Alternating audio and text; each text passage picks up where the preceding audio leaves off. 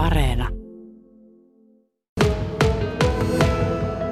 Täällä ollaan Kaja, Kajaanin Terva-kanavalla ikuisuusaiheen äärellä ja kanssani on yrittäjä Mika Kopsa, joka on tutkinut mahdollisuutta tehdä tähän veneilykanava Nuasjärven ja Oulujärven välille.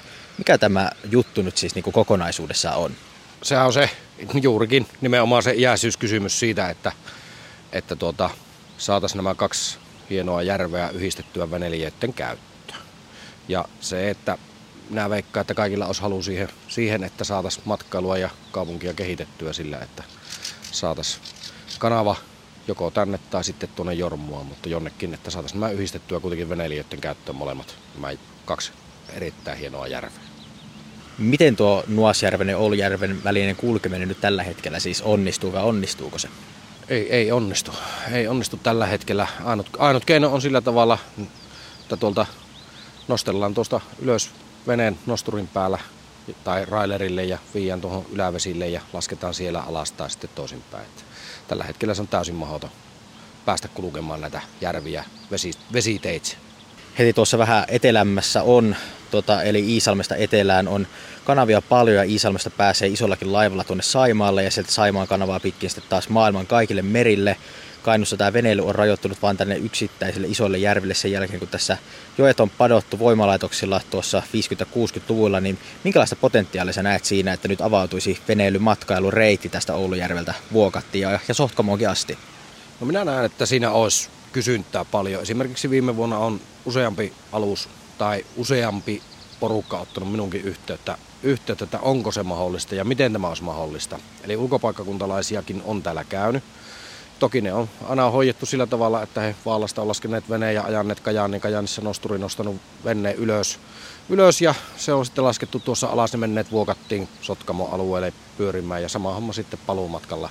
Ja tuota, sitä mukaan kun palveluja tänne saadaan, tai toisin sanoen ensinnäkin puitteet kuntoon, sen jälkeen tulee palveluita ja kysyntää, jolloin, jolloin tarkoittaa sitä, että, että tuota, ihmismäärät ja matkailu, vesistömatkailu varmasti kehittyy täällä ja suurestikin. Miksi tämä tämmöisen veneilykanavan nimenomaan saaminen on tärkeää? No ennen kaikkea se, että kaupungin kehittäminen, eli niin kuin yritysten ja niin kuin kaupungit ja kaikki, niin pyritään tietysti kehittymään koko ajan ylöspäin, että palvelut paranee ja toiminta paranee, niin kyllähän se Kajanin kaupungille olisi aika, aika iso juttu, että tähän saataisiin saatais veneilijöitä ja matkailijoita enemmän tänne, joka tuo sitten taas euroja lisää. Tokihan niihin meneekin euroja, mutta se, että saataisiin palveluita ja vesistökäyttöön, niin se, se on se tärkeä oikeastaan asia. Sinä tätä asiaa nyt oot siis tässä miettinyt, niin kuinka kauan tämä aihe sulla on ollut ajatuksissa?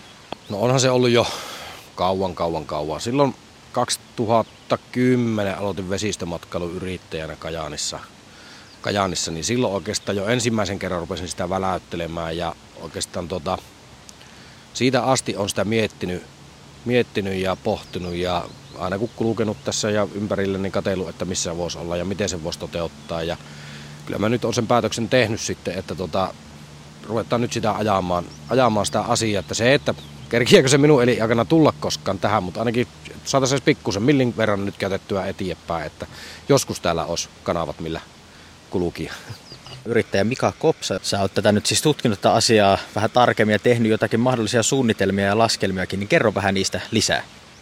No siis sillä tavalla, sillä tavalla tutkinut ja hutkinut, mutta tota, ei varsinaisesti paperille mitään. Käytännössä tuonne omaan päähän miettinyt ja mitä nyt netin ihmeellisestä maailmasta näitä muita kanavaprojekteja, mitä on ollut Suomessa viime vuosien aikana, niin kateluja niiden rahoituksia ja mistä ne on niitä saanut.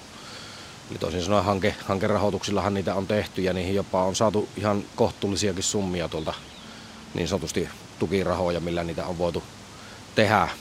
tehdä. Ja tota, tässä nyt oikeastaan pitäisi saada nyt vaan kaikki, kaikki tahot mukaan siihen touhuun ja ammattimiehiä ja naisia suunnittelemaan niitä, niitä, niitä paikkoja ja kustannusarvioita ja sun muita laskemaan. Ja sitten vielä sitten kun löydetään henkilöt, jotka osaisivat sitä rahoituspuoltakin miettiä, niin, niin, niin saataisiin tämmöinen nyt käytettyä eteenpäin.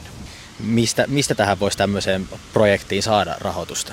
No minun mielestä näitä on näitä niin sanottuja järvihankerahastoasioita EUn puolella ja en, en, en, en puhu faktatietoja, mutta oletuksella on, että esimerkiksi tässä muutamia kanavia tehneet, niin ne on saanut, saanut kuitenkin tuota EU-rahaa niin sanotusti käyttöön.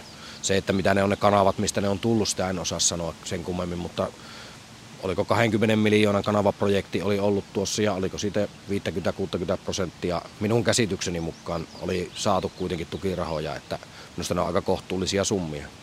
Mitä luulet, lähtisiköhän yksityisihmiset tähän mahdollisesti rahoittamaan mukaan?